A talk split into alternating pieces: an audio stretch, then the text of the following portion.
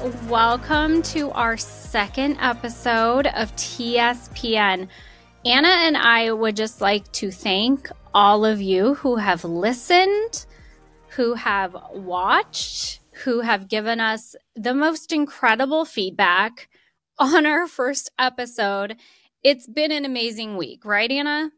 It has. Oh my gosh, what a crazy launch. Um, I semi regretted creating a launch date and then holding ourselves to a deadline at around 11 p.m. on January 11th as we were kind of like wrapping up our final cuts. But I'm so glad we did because it really made sure that we got the content out when we initially wanted to and the final product turned out great and i'm so glad that you guys received it well and um, you know we're looking forward to some changes that we'll be making just to the sound quality the video quality all of that. But for everyone who has listened and supported us like huge thank you. I am so overwhelmed by the numbers that we're seeing as far as listens go and um, one little fact so, Jesse, I hadn't told you this yet, but um, as of today, so it is Sunday, January 14th, that we're going to be filming this because we're just trying to get a little ahead. So I'm not scrapping until Thursday night at 11 p.m. Um, but for our first episode, only 73% of the listeners were United States based. So that means we have over 25% of those who have listened thus far are international. Oh and like, my goodness. Isn't that crazy? Let me Hello let me to our international Swifties. Woo woo. So we had almost 5% Canadian. We've got almost 4% in Germany. We've got the United Kingdom, Australia, South Africa, Finland, Sweden, uh, Spain, Mexico. I mean, it really drifts off after there to being a really small percent. So after that, it's probably like one Swifty in the final countries. But all the ones that I just listed, the percentages are saying it's definitely like multiples and it blows my mind. Blows my mind. So, wow. yeah, super exciting. And um, so we're really looking forward to continuing to grow that. And of course, um, you know, just having regular content for you guys because uh, Taylor's always given us good stuff. So for this episode, we're going to talk a little bit about the Chiefs game that occurred this past weekend. So on January 13th, a little bit to look ahead on the next weekend. Then Jesse and I are going to do another top three spot. So this time we'll only do one. On our last episode, we did three, but after the feedback that was given, it was absolutely a fan favorite. So we'll keep kind of inserting top three segments in. It might not be every single episode, but we'll absolutely be appearing more frequently. I think it gives us good structure to talk about some things without being so centralized around current events. And definitely, if you lovers have suggestions for us on what top three you want to hear from us, let us know. Yes, yes. TSPodnetwork.com is the website. That's one of the best ways to reach out. If you inbox us, there's just a lot going on. So um, we'll definitely get your inquiry. And then also, shout out, hold on, we got an inquiry today, like right before we started recording, and it warmed my heart and just gave me a burst of like, the w- reason why we're doing this. So shout out to Stacy Turner.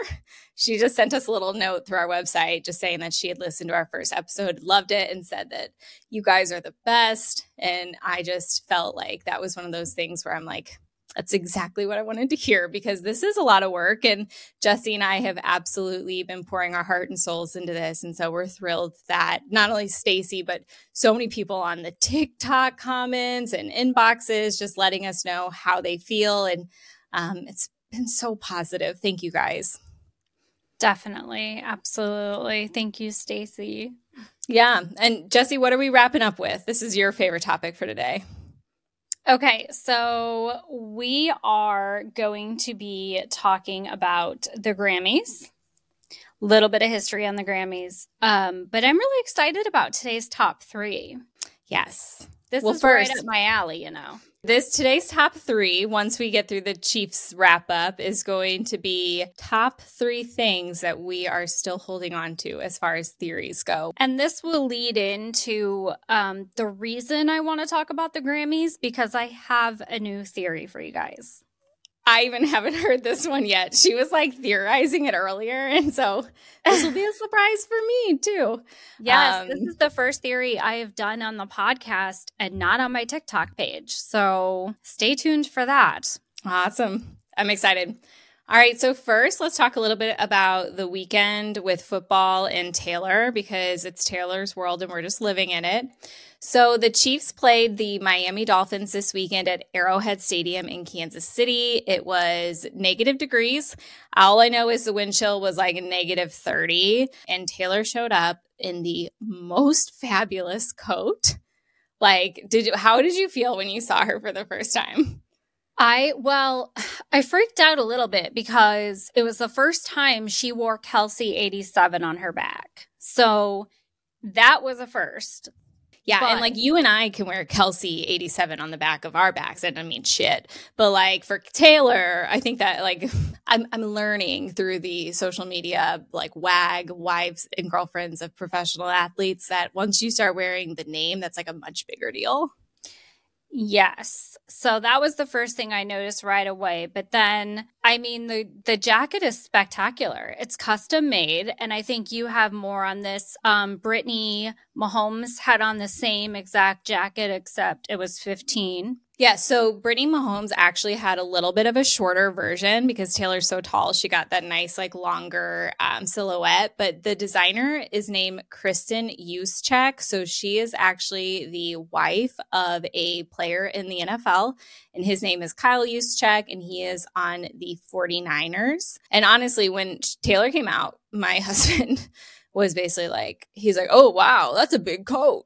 And I was like, Dan, Dan, this is a fashion moment. Like, and I'm not a fashion girly. And when Taylor, like, just with her little, she had the little beanie cap on, and I mean, she looked phenomenal. Like, that coat was a fashion moment. And I'm really hoping that this will start to kind of ignite some new apparel for women in the sports categories because like we are willing and able to buy sports team stuff. And I'm not just talking the Chiefs. It's not just like Swifties going ham and wanting, you know, Chiefs gear because Taylor is dating Travis. I'm talking about like your local sports team.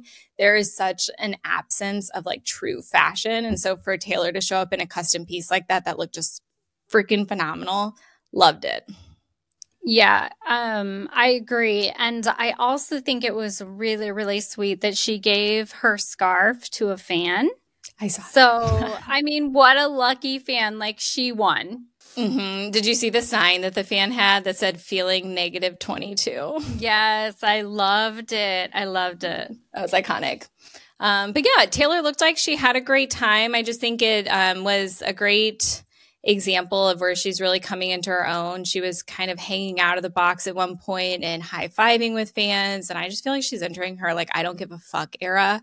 If you go back a few years, if she was acting like this, the media would be all over her. And they will be still, but, you know, even more so than they are now about how she's self centered or, you know, making everything about her and just all the things that we would call women. And so I just love that she's doing it because she's almost like impermeable at this point to the criticism because she's going to get it regardless. Well, she's doubling down. She's doubling yeah. down is what she's doing. And it's yeah, she doesn't care. Um her, you know, she's a staple right now at the Chiefs games. It's kind of like it's not as crazy as it was a couple months ago to see her there. It's almost expected. Yeah. So then we've got this weekend, and then there will be one more game ahead of the Super Bowl. And then between that game and the Super Bowl, we've got the Grammys. So the next few weekends are going to be very hip hop and happening. And we definitely expect to see a lot of Taylor out and about. Definitely. All right. Well, let's go into our top three, and then we will go into our Grammys theory. All right, so for this week's top three, we are going to talk about fan theories that we are still holding on to, okay? Because Taylor loves to leave us Easter eggs. If you are new to the Swifty fandom, let's give a little background, Jesse, on what an Easter egg is and why it is. It's not even something we believe in. The Easter eggs, the theories, how she leaves us clues is absolutely fact. She has verified it many times. Absolutely. So, when Taylor first started actually giving the bigger, more complex Easter eggs was probably in the Lover era. So getting more intricate and more intricate and more intricate in them all the way up through now. She's even mentioned, you know, they're very detailed. She has three tiers of Easter eggs, and she's talked about this. The first tier is very in your face, like you get it, like you see it, you get it. The it's like a fingernail color, maybe, right? Like, what's a good example of that? What she's wearing? The lover sign in the lover video. That would be the name of the album, you know? Or it was in the um, me. So the lover sign was in the me, me music video. Yeah. Yes, yes. Sorry about that. Oh, you're um, good. So the lover sign in the me video, that was very in your face. Um, you know, nail polish colors, something that you just see right away and you know, oh, that's an Easter egg. Yep. Now, tier two would be a little bit more hidden, things that are um, you really have to look for. So, off the top of my head, I would think back to like maybe the anti hero music video and how she had the koi guitar and how that represents speak now. Um, you know, opening the eggs and you have the glitter come out, and that's, you know, the side, just different things that are a little bit more intricate. Tier three are items we may not have even found yet. So, those are very intricate numerology, astrology, things that are yeah like in that- reference to other artists culture one thing mm-hmm. too that she has said is that she will choose very important dates because the numbers of those dates add up to 13 um, so that's a good example when people say like oh if you have to do math that's not an easter egg no homegirl loves math and she loves numerology yes like she will choose really important things. And that's why I had actually made a TikTok recently about where um, Travis Kelce's first game uh, to see Taylor, the one where he made the friendship bracelet that he supposedly had his phone number on. I I don't really believe that he actually did that. And I'm just saying I feel like that's a little weird to put your phone number on a bracelet. But um, that was on seven eight his football number is 8 7. Like things like that are really meaningful to Taylor. She's even said that the number 31, which is 13 backwards, 13 being her favorite number, has just as much significance to her. So 31 is another number to kind of look out for. Um, she has also had in her music videos like times on clocks behind her. I know the I Can See You music video, which came out this past summer in 2023, there was a ton of numerology clues. Like even some of the buttons that were within the the van, the little spy van, they had different, you know, five colors, then two colors, then seven colors. Like all of that could be a date. It could be cluing to future album. Um, I mean, what else could the numbers like attract numbers?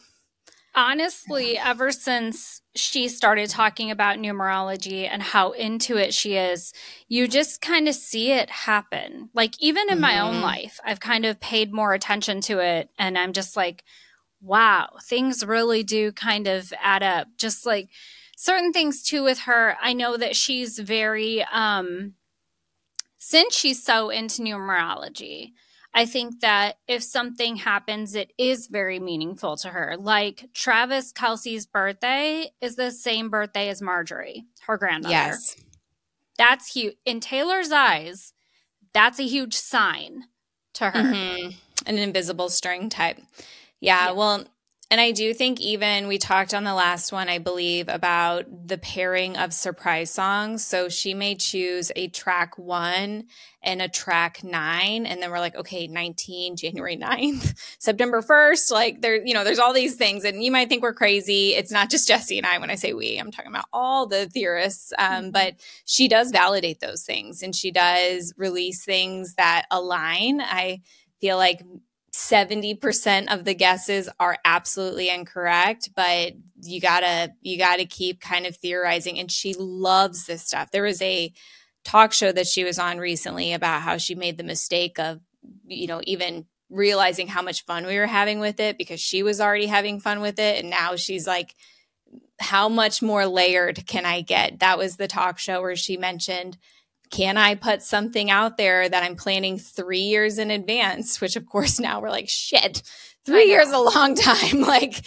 you know and and to think about it in that way is that like there are things that are going to come out soon that she might have been hinting at way back when and you really know it once it comes out. You start to kind of piece the things together um, and there may be things that she plants today that never come to fruition. And I think that's what kind of keeps everyone guessing is that she is planning, but it doesn't mean everything kind of comes out.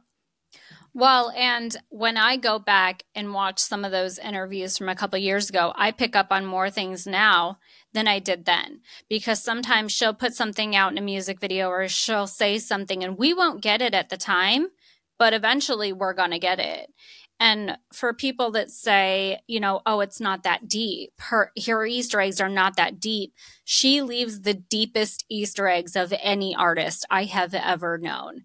Yeah, well, so she loves so. it. So to yeah. say that it's not that deep is actually discounting the fun in the fandom because this is not something somebody just made up. The the theories are not a theory, right?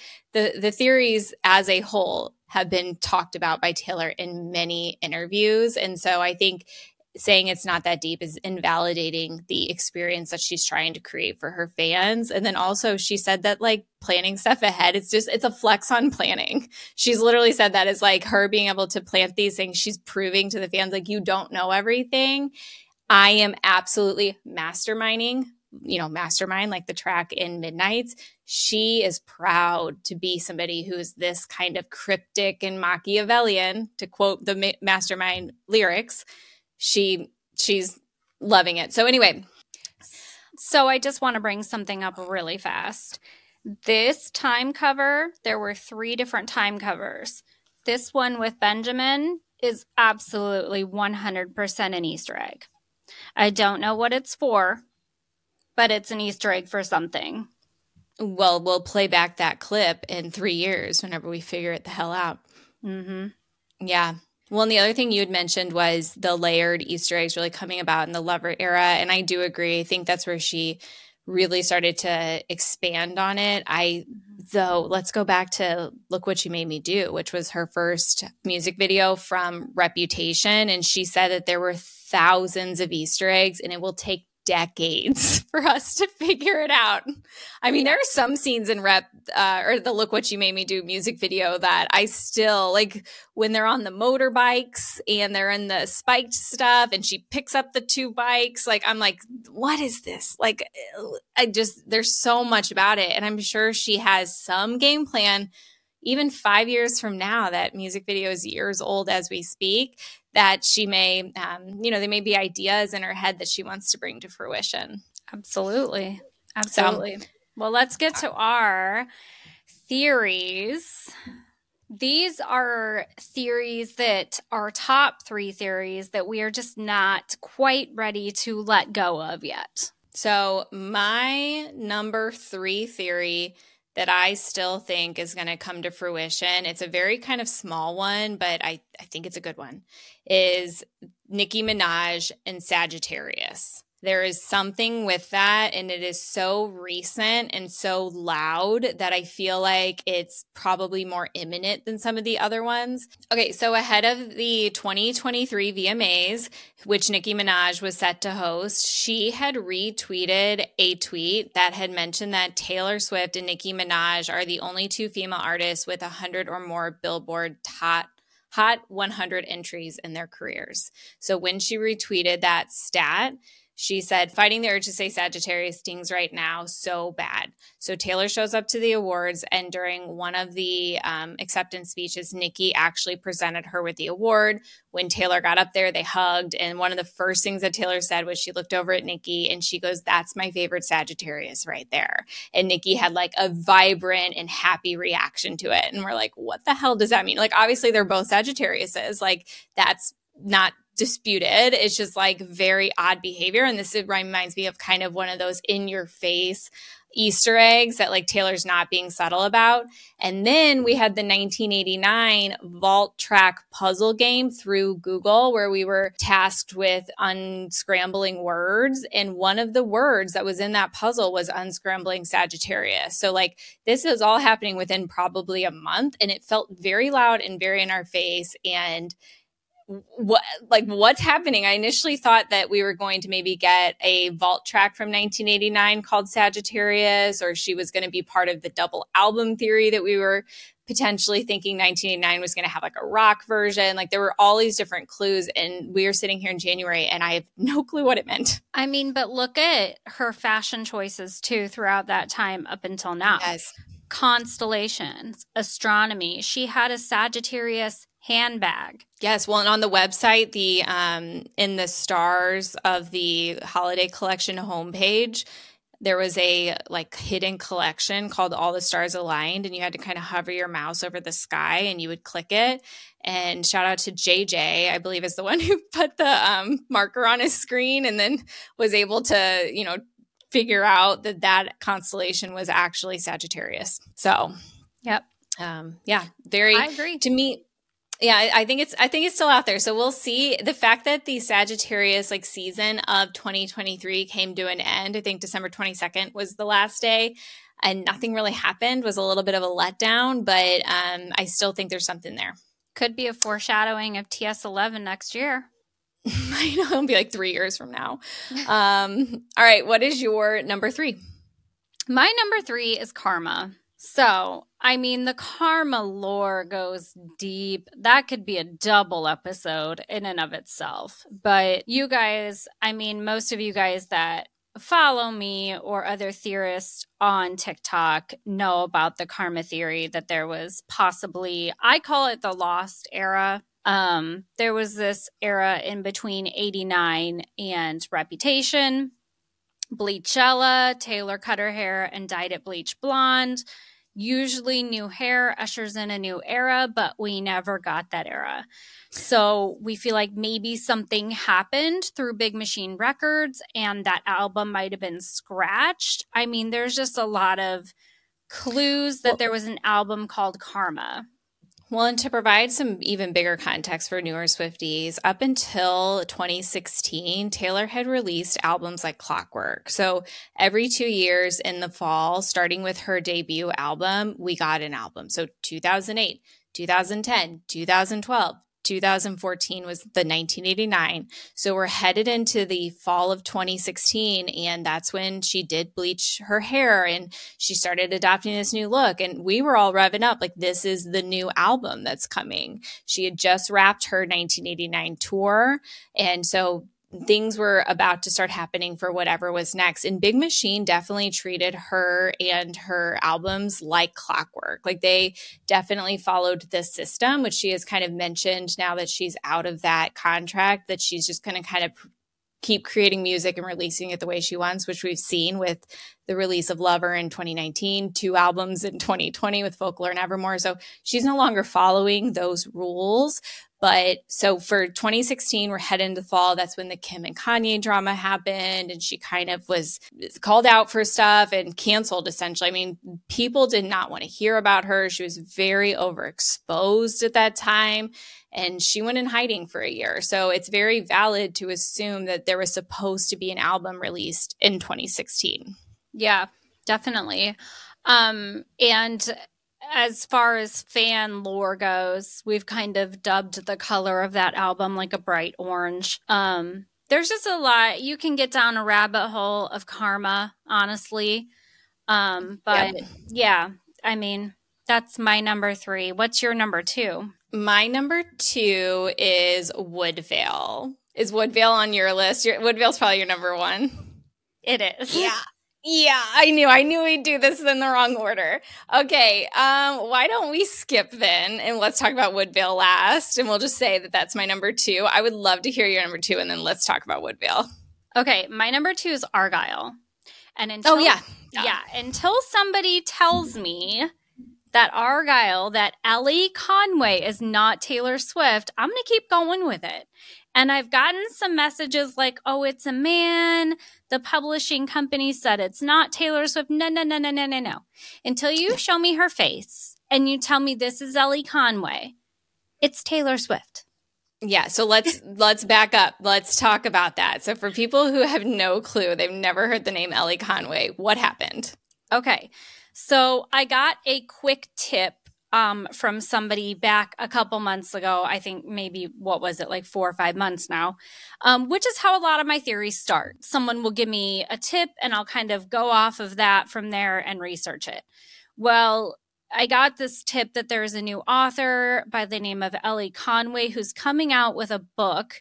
She's never been published before, yet there's a movie coming out by the same name that bought the rights to the book for $200 million. That doesn't happen with an unpublished author, especially someone that's never shown their face, isn't on social media till very recently. So, well, the premise of the book, like the premise of the movie, right? Like the plot line is really centered around the book. It's like Elly is not only the author of a book that is a real book that just came out, mm-hmm. but the plotline of this movie is that as Elly Conway, the character, is writing her book, Argylle, that the scenes, it's like a spy novel, are coming to life. And so it's not just some book that they were like, this is a great, uh, you know, script, and we really want to turn it into a movie, it's like the book is such a central part of the plot line. And so for them to choose somebody who's absolutely unknown and has never published a book before. So just wanted to kind of give that sidebar. And the, the actors in this are insane. Well, and the two things that caught my eye when I watched the trailer was Bryce Dallas Howard plays Elly, who has red hair, just like Taylor had in the All Too Well short film at the end when she wrote a book. The 2nd mm-hmm. thing is is they're using a Scottish fold cat, which Taylor has. So those are two things that kind of caught my eye right away. But it's very kind of confusing. So Argylle is a series of four books. And the movie Argylle is actually based off the fourth book, which is oh, I didn't realize strange. that. Yes. Jason Fuchs wrote the screenplay for Matthew Vaughn, who's married to Claudia Schiffer. Their cat Chip is the cat in the movie.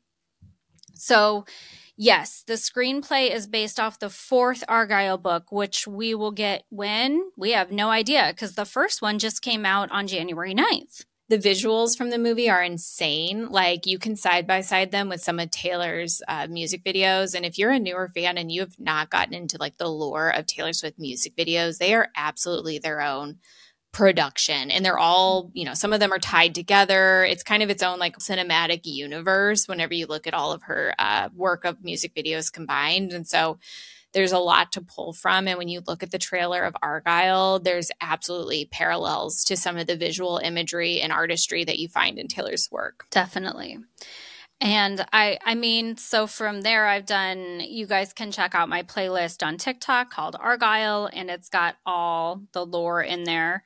Um, we will definitely be doing a longer episode on this and going, you know, step by step on why I think Elly Conway could be Taylor Swift. Um, there's a lot of clues. So many. So many. An anti-hero when she's at the chalkboard and she's got the the pointer and mm-hmm. she says everyone will betray you. She points to E L L Y. That's how it's set up. I know. To me, the biggest clue in the most like obvious way is in the lover era during an interview where she was specifically talking about Easter eggs. She said the number one way that she loves to leave Easter eggs is through her clothing. And in that interview, she's wearing an Argyle sweater. Mm-hmm. Like you think that she would say that in an interview and not have the clothing she's wearing be an Easter egg? Like you know, there might be times where she puts things on her body that she's not trying to Easter egg out, but not the interview that is designed to be about Easter eggs. Yeah. So, and I uh, think that you know, it when people say, "Oh, well, how would she have time?" Okay, this could be five, six years in the making. She could have done this a long time ago you know?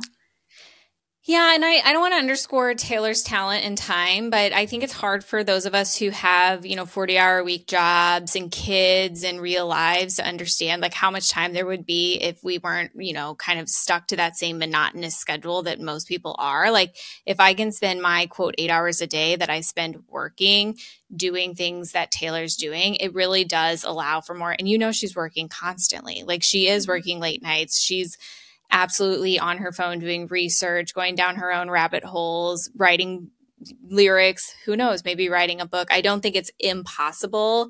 I think it's hard because sometimes we put the time that artists spend in their work into the construct of our lives, which we don't have that much free time. But if we didn't have our kids or jobs, even like think about laundry and things that take, you know, a lot of time for us, Taylor has people to support her with, which allows her more time to to do the fun stuff. Um, yeah, and the other thing is there's been, I think there's like a blind item or something that said that it was J.K. Rowling, and I think there's no way in hell no. that Hollywood put $200 million and a multi-deal franchise. Like if there's gonna be multiple movies, like there's no way in hell they're doing that for J.K. Rowling giving all the backlash and the things that have come out about her. And um, I don't think it's a man. If it is, that's fucked up because not only would it be a man hiding behind a woman pseudonym, but this Elly Conway uh, Instagram account and some of the other, even Penguin um, Publishing House, right?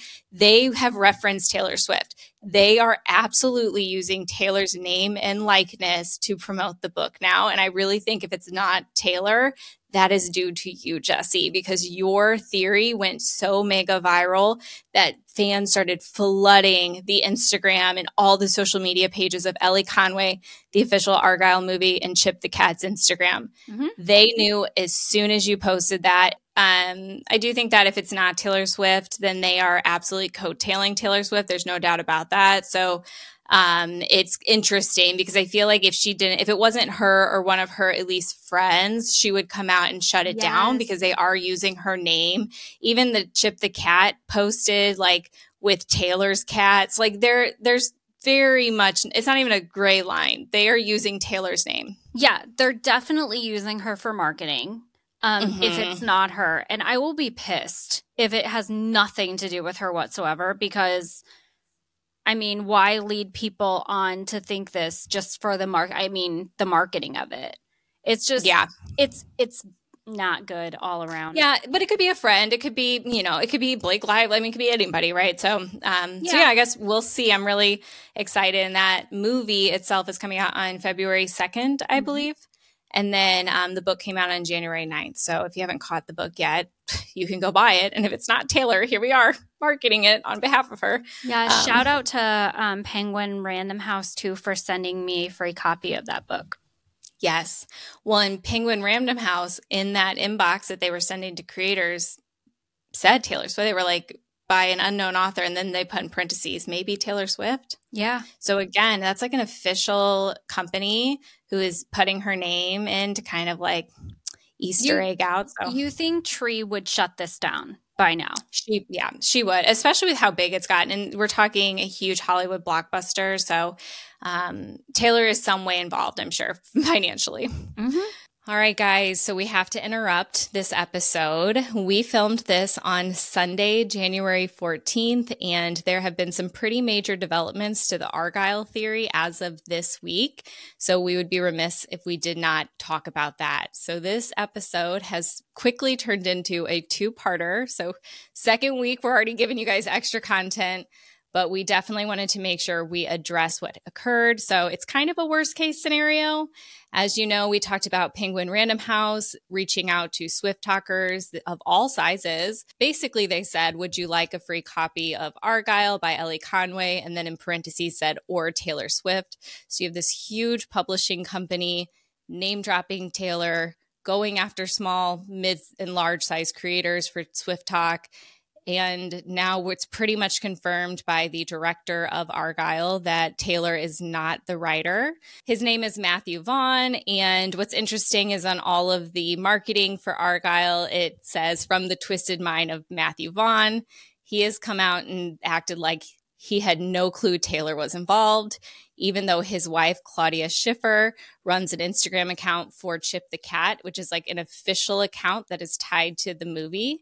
And she has been not only posting things that include pictures of Taylor or allude to Taylor, she has also been receiving thousands of comments from Swifties. So for him to act like on January 16th that he just found out that people are theorizing about Taylor and to say that he would never jump on the bandwagon is insane because the book came out a week ago on Tuesday, January 9th. So we are exactly one week in. And if you don't know, the New York Times bestsellers list runs from Tuesday to Monday. So he has completed the first week of sales for the New York Times bestsellers list and has just now decided to come clean. So we will talk about all of that with more details, but it does feel like Taylor's not involved and that the Swifty community was maybe targeted. I know that we do go crazy and we have theories and whatnot, but the the inclusion of Taylor's name in the Penguin Random House messages that were sent out to Swifty creators and some of the other ways in which they were clearly eliciting Swifties and people who like Taylor Swift is why we said if Taylor isn't the writer, she's somehow involved or this is insane. So we're on the this is insane trail. So stay tuned. We'll put that at the very end of the episode, but we want to continue through the top three, and then we'll get to a part two where we talk about Grammys and then get back into the Argylle theory. So we'll continue on right now. All right. My number one I can give, and then we can go into your number one since we okay. know what it is. So my number one was Karma. Okay, so like, we already talked about Karma. Karma, yeah. And well, and the only thing I want to add to that, not only is it a lost album, I think it's a rock album because she was definitely playing with the um, rock vibe. She'd done a couple live performances. Um, one of them was at the Grammy Museum. If you get on YouTube, look up Wildest Dreams at the Grammy Museum. That is a electric guitar kind of rocky version of Wildest Dreams. And so Wildest Dreams was in 1989. We were headed into our next era. She starts kind of trickling in some rock themes, just like she did with the Red being kind of half pop, half country. Mm-hmm. So I truly believe she left that era on the table. And so when Karma or the Lost album, which has been dubbed Karma because in, I believe it was April of 2016 so the spring ahead of when she would have been releasing something that fall she had done a interview with vogue. It was called like 73 questions with vogue or whatever. Um they said some something in that karma they'd asked her. real. yeah her response was karma is real. That well, i forget exactly what the question was but her like looking at the camera and being like karma is real. What do you want people to know? Mm-hmm. yeah and the way and again those are those are easter eggs where you're like that literally could just mean that she's like, bitch, I'm coming for you. Karma's real. Well, but it also could be her having hinted, and then you look back and you're like, shit, she literally said the name of the album in this interview. Well, I mean, think about Rep. You know, all I think about is karma. Yep. And then, of course, the man wall. If you haven't heard of that, the man music video, um, her male character that she plays is peeing on a wall in a subway station. It has all of her lost albums, and it, right in the middle, it says karma. Yeah. So definitely. And when she when she announced Karma, the song from Midnight, she did the Midnight's Mayhem with Me, which was a series on social media where each night she kind of rolled like a bingo ball thing and pulled out a track number and then announced the name of that song. When she announced Karma, she laughed. Broke like laughed at us. Broke yeah. the internet. Like even, yeah, like karma coming out of her mouth right now is like, well, we're just going crazy. Okay, so getting into your number one, which was actually my number two, so we just skipped over it. Let's talk about Woodvale. So, what is Woodvale, Jesse? So, I'm glad you asked, Anna, because this is literally my Roman Empire. Like, this is my favorite. This is my favorite topic. Um, a lot of Swifties, newer Swifties, I guess you could say, or Swifties that don't really pay attention to the theories, don't know what Woodvale is. And I'm not going to get into the nitty gritty, gritty, gritty here. Um, we can do an episode on it or part of an episode on it. But Woodvale essentially, the theory behind it came out in 2020 after Folklore was released. And Taylor Swift went on Jimmy Kimmel there was a piece of artwork um, on a folklore cover that was not used, and it had Woodvale very, I mean, you couldn't even see it up in the tree line. Like it wasn't even noticeable, but it said Woodvale. Well, Taylor Swift went on Jimmy Kimmel and he asked her, Are you planning on releasing a third trilogy album to Folklore Evermore called Woodvale? And she just kind of took a beat and she didn't say no, which is my favorite part of this. Love that. She didn't say no. She um, said that she was tired.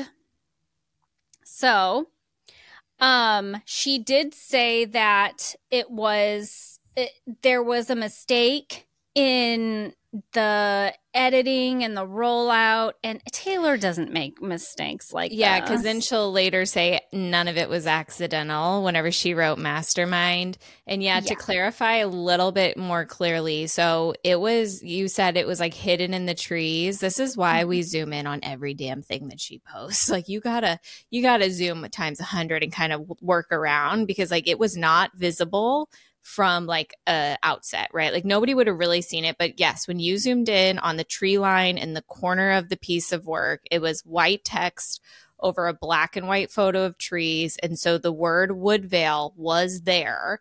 Um, Mhm. but it kind of it was a little trippy to your eyes when you were zoomed out because there was so much going on with the trees behind it. yeah, you couldn't see it. And her her reasoning at the time was that she wanted to see what the album would look like with the title on it. And I guess she said folklore's um mock title was Woodvale because she Yeah. didn't want to release the name of you know the the album and she did say later on that Evermore's code word was November which I Hmm. still think is an easter egg for something I don't know yet but That is interesting. And has she ever, before this point, did she ever have kind of fake names leading into a new album where she would have been being not secretive that, like that? I know of not that Yeah, I know not that of I'm aware I of do either. know that for a long time Lover was going to be called Daylight Well, but that's a track, right? So like that's where Woodvale's a little odd. Um, Mhm. because there's not really a track. Same thing, I believe. Speak now. There's rumors that they wanted to call it Enchanted. yeah Um, so yeah, that would make sense. But for me, Woodvale really comes into play with the with the scrunchie set. like, but there, yes there's a lot of threes that happen. So just so you guys know, there was a um, official like Taylor Swift scrunchie set that was sold on our website at the time. You had Folklore and Evermore both representing kind of the colors of this like auburny red, and then Evermore was like a green, and then there was a blue scrunchie. And people are like, "What the hell's the blue?" Because I believe it was for the Evermore line, maybe that the scrunchie set was released. Yeah, it was not for midnights, as some people say, but no, Mm-mm. it was it it was It was a long time before that. Like that was like um, even before she had uh, released Fearless, I believe it was kind of in one of those Mhm. kind of release deserts, we could call it. Um, the other thing is like the cat Christmas card. There was the three different colors that year. We'll get we'll do a whole episode on this. So Yeah. if this is not recapping for you, then I tr- trust me, we'll get into it. Um, but for me, when she released Evermore, she did that Apple Music interview with Zane Lowe. And one of the first things she talks about is how Evermore was born out of the fact that when they finished and released Folklore, her and Aaron Dessner like couldn't stop writing music together. And that it kind of, you know, at first she was talking about maybe this will go into Big Machine, not to be right, is or it's Big Red Machine, which is. Aaron's Big Red Machine. and not- that's all part of this Woodvale scope is an album called, you know, Big Red Machine. Um, And- it, which is kind of a collab album, but it's technically Bon Iver and Aaron Dessner. Yes, Bon Iver and Aaron Dessner released it. Taylor does have a song in there called Renegade, which is fantastic and feels like it could Good song. easily just squeeze right in to like Yep. Evermore. Um, yeah, but definitely. Birch but as well. what'd you say? She has another song on there, Birch. Yes, yes. Renegade for me is just like, mm, like that's Ah, one. That's so one of those ones I just listen to all the time. Um, so the other, um, the other, re- so thinking back, so she is saying in that interview during the Evermore era that they couldn't stop writing music, and then it just formed into this other album. Jesse, isn't there something? I feel like recently, it might have been at the Eras tour with Aaron. I feel like she's alluded to them writing, like currently writing songs together. But am I crazy? Yes. No. Okay. Um, a couple times on stage, she's talked about, and Aaron's talked about this in interviews, how they have not stopped writing. Currently, they're Yes. still writing. And I think at one point in one of her era's monologues, um, during the surprise set before she or while Aaron was on stage, that they've written upwards of thousands of songs together. What? I don't think I heard that. That's Yes. insane. Well, and um, you know the you know he had some bits on midnights right i think the after like the original set of midnights was jack who yep. produced most of those and then the all the songs from the great war through most, dear reader yep. yeah it would have mm-hmm. been mostly aaron songs so obviously if they were continuing to write those could be some of them but midnights was released before they started the eras tour so anything that she would have alluded to while on tour that they were writing we probably haven't heard yet no, and I just feel like in a way, ever folklore evermore would be a trilogy to me. Mm-hmm. I don't feel like it's wrapped up yet. I feel like Augustine and James and Betty and Rebecca and like all these characters that she created, there's still more to come. I just think, and whether it's called Woodvale or not, because I doubt she's going to use the word Woodvale, we just refer to that trilogy album to Folklore Evermore as Woodvale. Yeah. But like, but we'll, she we'll should call it Woodvale. yeah. Uh, Woodvale's a great name, honestly. Yeah. And it, you know, I, I have done some research on where she even got that name. We can do that in another episode, but yeah. Yeah, girl. I've seen some of it. It's some good stuff. It's some good stuff. So, mm-hmm. all right, awesome. So, those are our top three theories that we're still holding on to. And trust me, I've got like a top 10, but like those are the ones that I truly feel like are likely yeah. going to happen, um, even if it takes a while. So, we'll see. Mm-hmm. So, as mentioned before, this has quickly turned into a two part episode. Obviously, Jesse and I are just learning through this, so we may not need to cover so much in each episode because it quickly turns into an hour. But we want to respect your time, which is why we are going to break this into two parts. So, if you have things to do and you need to take a little break, this is your intermission come back for part two. But if you are ready to keep listening, we are posting both at once. So it is available if you're ready for part two. We will cover the Grammys. So we're going to do a deep dive into the history of the Grammys with Taylor. We're also going to talk about this year. And then, of course, Jesse has a theory to reveal. So you definitely need to come back for that. And then we will get right into Argylle and a little bit of what happened this week with the revealing that it's not Taylor Swift, as well as maybe some things that you may have missed. So, absolutely follow up with part two. And as always, we love you guys. Bye.